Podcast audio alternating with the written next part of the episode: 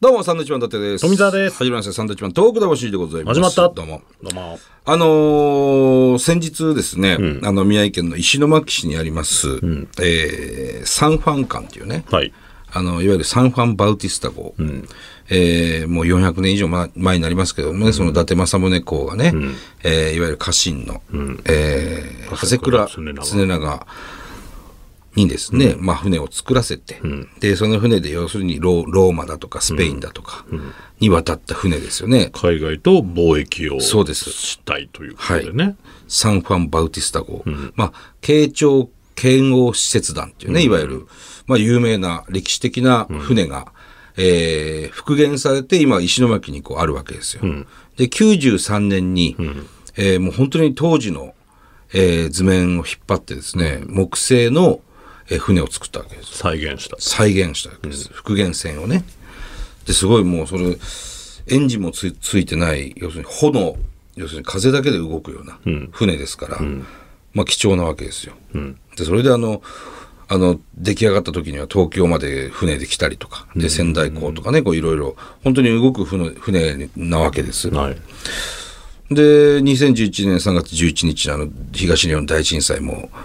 まともに津波を受けてですね、あの、メインの帆を立てるね、メインの大きな太い柱が折れたりだとか、まあ大きなダメージを食らったわけですよ。中までね、水が入ってきたり。そうですね、浸水したりとか。でもまあ、あのー修理して、修繕して、今も、そのサンファンバウバウティスタ号の復元性は展示されています。ただ、まあちょっと近くまでは行けないような状況にはなっていますね。危ないと。うん、危ないっていうのと、あと老朽化が激しいと。中にも入れないうん、もうやす要するに木がね、腐っ腐っててきてるということで、あの、中には入れないんですけど、で、その船をね、あの、解体するっていう動きにちょっとなりつつあってるらしいんですよ。宮城県としても。ほんで、えー新しくプラスチック製のね、サンファン・バティスタ号、およそ原寸大の4分の1の大きさの船を作って、またそこのえードックに浮かべようという、なんか動きになってるらしいんですけど、まあ、どうやら僕はね、もったいないなと思うんです。その15億円かけてね、93年に完成されたサンファン・バティスタ号の復元船、まあ、あの、この間行った限りで、こう、外観しか見てないですけども、なんか全然普通じゃんか。見てて、まあね腐ってる感じはないわけですよ。まあ、内側は、もしかしたらね、あの手で触ったらボロボロってなるぐらい腐ってるのかもしれないんですけど、で、それをこう解体する方向にね、どうやらなってるらしいんですけど、ちょこれそこにちょっと意義をね、申し上げたいなと。と。でもね、ちょっと決まったんじゃないですか。まだでも確実には決まってないみたいなんで、うん。もったいないじゃん、どう考えてもね。うん、まあ、もったいないというかね、象徴みたいなとこはありそまうそすうかそうそう、らね。もう石巻を代表する、あの観光地の一つでもあり宮城県が誇る観光地でもあるわけですよ、でサンファンバウティスタ号を見るために外外国からもお客さんが来られたりとか、っていうのは僕らはその解体するっていう話を聞いたのがあのスペイン行きましたね今年ね、はいはスペイン行って、えーコリアデルリオっていう、まあ、小さい市があるんですけども、そこはその当時400年以上前に、長谷倉常長が寄った地域なんですよね。い。うん。非常に日本にゆかりがあるといそうかう。ね。ほんですごく親日で、あの、ハポンさんっていう人がたくさんいるわけです。ハポンっていうのは日本っていう意味なんですけど、日本っていう名字の人がたくさんいる町なんですよね。要はその施設団で行った方々が何人か残って、そうそうそそうの子孫だっていう、ね。そうそうそうそう、でそのスペインでいや実はねサンドウィッチマンさんあのサンファン・バティスタが石巻にあるやつが解体されるらしいですねちょっと聞いたんですよ、ほんですごく寂しがってて悲しがってて、一回見に行ったんですけどねあれなんで解体するんですかねっていう、津波もね乗り越えたのにねっていう話をスペインでされて、で正直恥ずかしながら我々はその情報知らなくてね、ずーっとそのサンファン・バティスタ号ってあるもんだと思ってたから、まさか解体されるっていうのをスペインで聞くと思わなかったんですよ。そしたらね、結構ね、あの、やっぱ宮城県内でも、あんまり知られてないんですって。あ、そうなんだ解体するっていう情報を。うん。でもこれってね、知ったらやっぱり、寂しいじゃないですか。なんかね、もう当たり前にそこにあるもんだとそうそうそう僕らは思ってるんだよね。うん、でサンファン館っていうね資料室資料館なんかもすごいでっかい立派なとこもあるんですよ、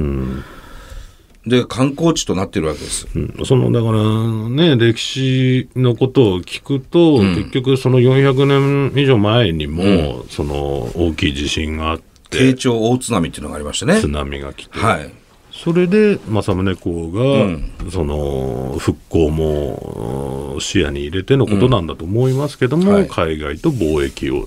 しようということで、その船を作ったってそういうことなんですいうことも知って、はい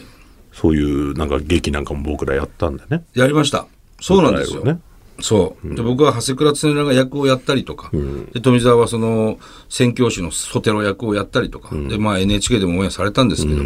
そういう意味でもねなんかこう他人事人事じゃないっていうんですか、なんか運命的なものがねちそうょっとあるから、うん、なんかこの解体をね、我々は阻止したいんですよ。これだから宮城県のその決めたことらしいんですけど、ちょっとまあその村井知事もね、村井知事にもどんだけ話が話がいってるかわからないですが、村井さんももしそういった歴史とか、あの知れば、まあ知ってるのかもしれないですけど、あ、そうだったのかと。で、まあ意見も変わるんじゃないかなってちょっと思うんですよね。まあだからお金の問題とかねいろいろあるんでしょうけども、じゃあ仮にその4分の1になりましたっうんはて考えた時プラスチにックのね。行きますかっていうとこころれなんですよね、ね。行かないですよ。4分の1の復元線見たいですかっていうところなんです。やっぱ行くとうわでっけえな、こんなのがそんな時代にっていうのがボンってくるわけですけどしかも3000人でね、800人の大工さんと3000人のお手伝いで45日で作ったっていうんです、あの船をね、当時。それはやっぱりあの今の形、原寸大じゃないと感動もしないし、うわ、すごい、こんな作ったんですかと、なるわけですよ。まあ、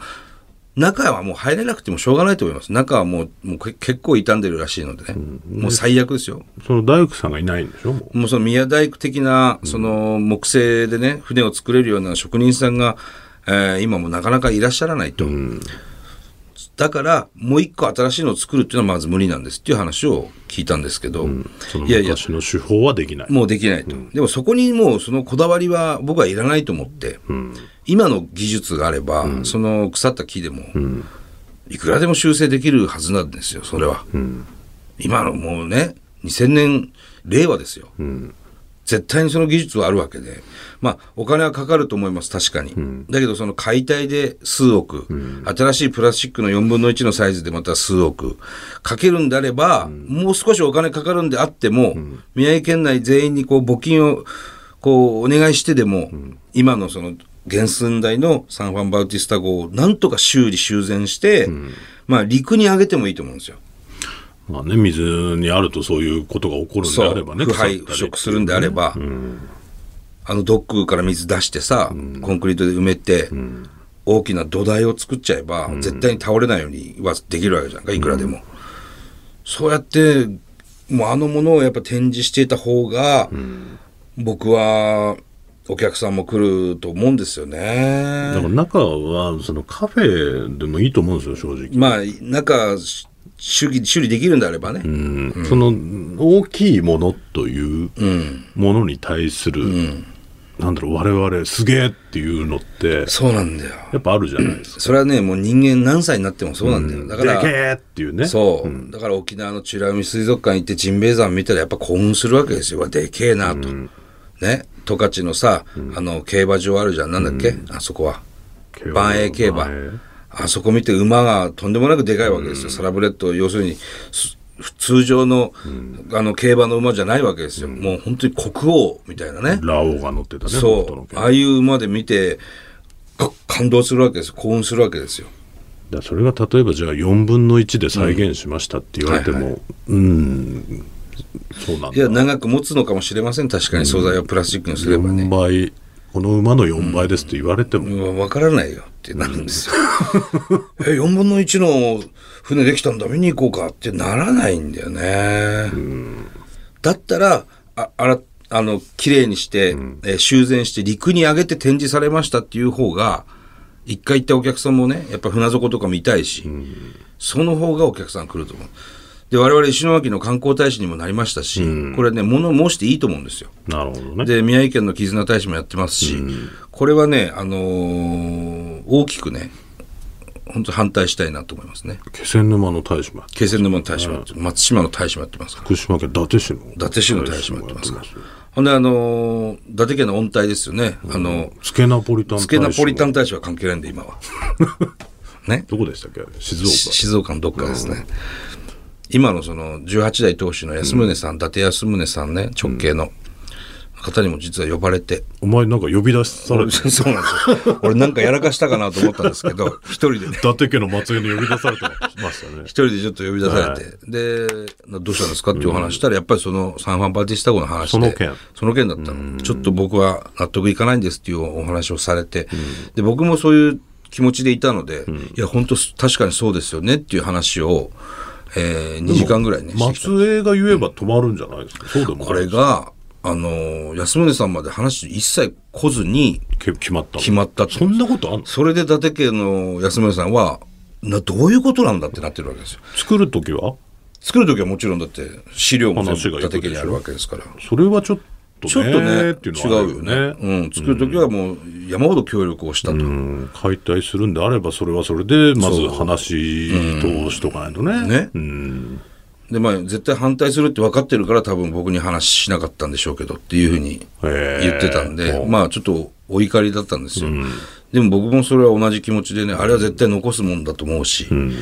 ちょっとねあのこれは宮城県も応援されてるんでね、あのもう一度皆さん宮城県民の人たちと考えてみてくださいっ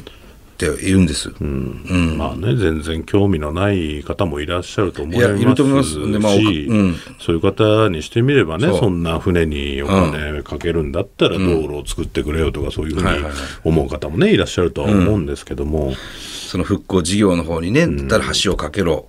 ね、高速をこう伸ばせとか、いろんなお話あると思います。もちろん、それはもう重々承知の上、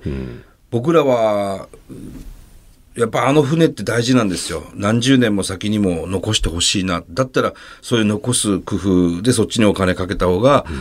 もういいんじゃないかと、ずっと思っております。なんか本当に運命って感じないその縁、縁っていうか。だって、スペイン行ってんだぜ、俺ら。そう、だからそのね、すごいんですよ、長谷倉さんは。すごい人なんですよ。なかなかのね、スペインも行って、ローマ行って、メキシコも行って、キューバも行そうってそうっそて、うそう結構いろんなところ行ってね。 400年以上前にね。うんで、日本に戻ってきてんですよ。そうそういうのも ね、その舞台を通して僕らは感じてるので知ってるので、はいそうそうそよりねちょっとその船をう。うん。なくすじゃなくてちっちゃくするっていうのはねうーんっていう気持ちはねどうしてもそうなんです。で、芽生えちゃうん90ですよね93年に作ってる。で、今2019年でしょ。だ本当にあの、30年弱なんですよ、全然。ね、25年ぐらいなんですよ、え、じゃあ最初から25年で解体するつもりだったんですかっていうことなんですよ。15億かけて。まあそれはね津波とかもあったからね津波とかもあったけど、よりでね聞くとね、やっぱりその、途中途中のケアがちゃんとできてなかったっていうんだね。うん。保存の管理の仕方。うんあれもね、あんま良くなかったって。ちゃんちゃんとそれはね、新聞にも出てる。うーんそう。でそういうとこもあったけど、ほんで、今、腐敗してるわけです。でそのそういうのサンファンカの施設の中では、その VR でねはいはいはいはい。その船を、ん中を見れたり、そうゲームのようにね、はいはいできるのが今あってね、あったね、この間 ね。うんでもまあそれがあるからいいのかなってちょっと いや、もう違うだまあろう。思ったりもあの船があるから、あの VR があるわけで。まあもちろんねそうそうそう。中に入れなくても俺はいいと思う。あの VR があればそれは。ただが、外観だけは残していただきたいなって、これね、僕らごときがこんなん言ってて、その、きもうほぼ決まりかけてるんですよ、解体ってね。だけどそれが覆るのかどうかはわからないし、まあね石巻地元の方もねどういうふうに捉えてるのかっていうのもありますからねただ石巻市長、亀山市長はは反対だと。非常に残念だと。で、サンファン館の従業員もこれ残念だと。そうね、だいぶ人が来なくなっちゃうような気もしますいや、しね。もうそう思いますようよ。になるとうね。ん、それでいいんですかということですね。ちょっとね、それについて皆さんもご意見いただけたらな。もっとね、あの、関心持って話ししないといけない日本の歴史の船ですから。ちょっとだから、あの、僕らは、まあ、宮城の人でもそんな、今では知らない人もいるのかもしれないですけど、長谷倉常長という人そうそうそうそうについて、ちょっと調べてもらえると結構面白いいんですよや、ね、面白いです。本当に面白い。これは。あなんのか、悲運なうん。人生も辿ってるんですけども、ちょっとね、一回もし興味のある方は調べていただけると、こんな人だったんだ、そしてその人が乗ってた船がっていうことになりますんで。うん、しかもそれの原寸大があるってこれ見に行きたくなりますよはっきり言って見たことない人は、えで何その船解体するのってなると思うんですよそれぐらいのレベルの話なので、ちょっとぜひ興味持っていただきたいなと思いますね、ちょっとね、この話は来週もね、じゃ来週も来週もするんですかあ、あ大丈夫ですかもうそんなにやってられない そんなにやってらんないのあものおかしいだろ。怒られるでしょそれは、ええまあねうんいや本当に思うわ、なんとかお願いしたいです長谷倉、長谷倉常長さんと、はいサンファン・バウティスタルですね。僕もちょっとブログにも書いたんで、はいあのそっちも見てもらえれば詳しく書いてるつもりですから、はい。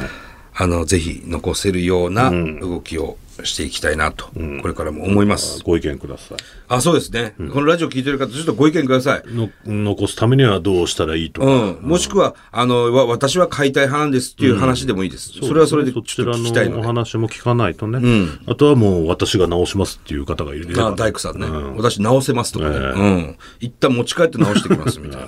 そういう話でもいいんで、まあメールちょっとお待ちしておりますので、ぜひぜひよろしくお願いいたします。さあ、この番組では東日本大震災に対するあなたのメッセージを受け続けます。はい。はがきの方は郵便番号100-8439日本放送サンドイッチマンのトーク魂まで。はいメールの方はサンドアットマーク 1242.com サンドアットマーク 1242.com です。はい、それではまた来週です。バイビーさよなら。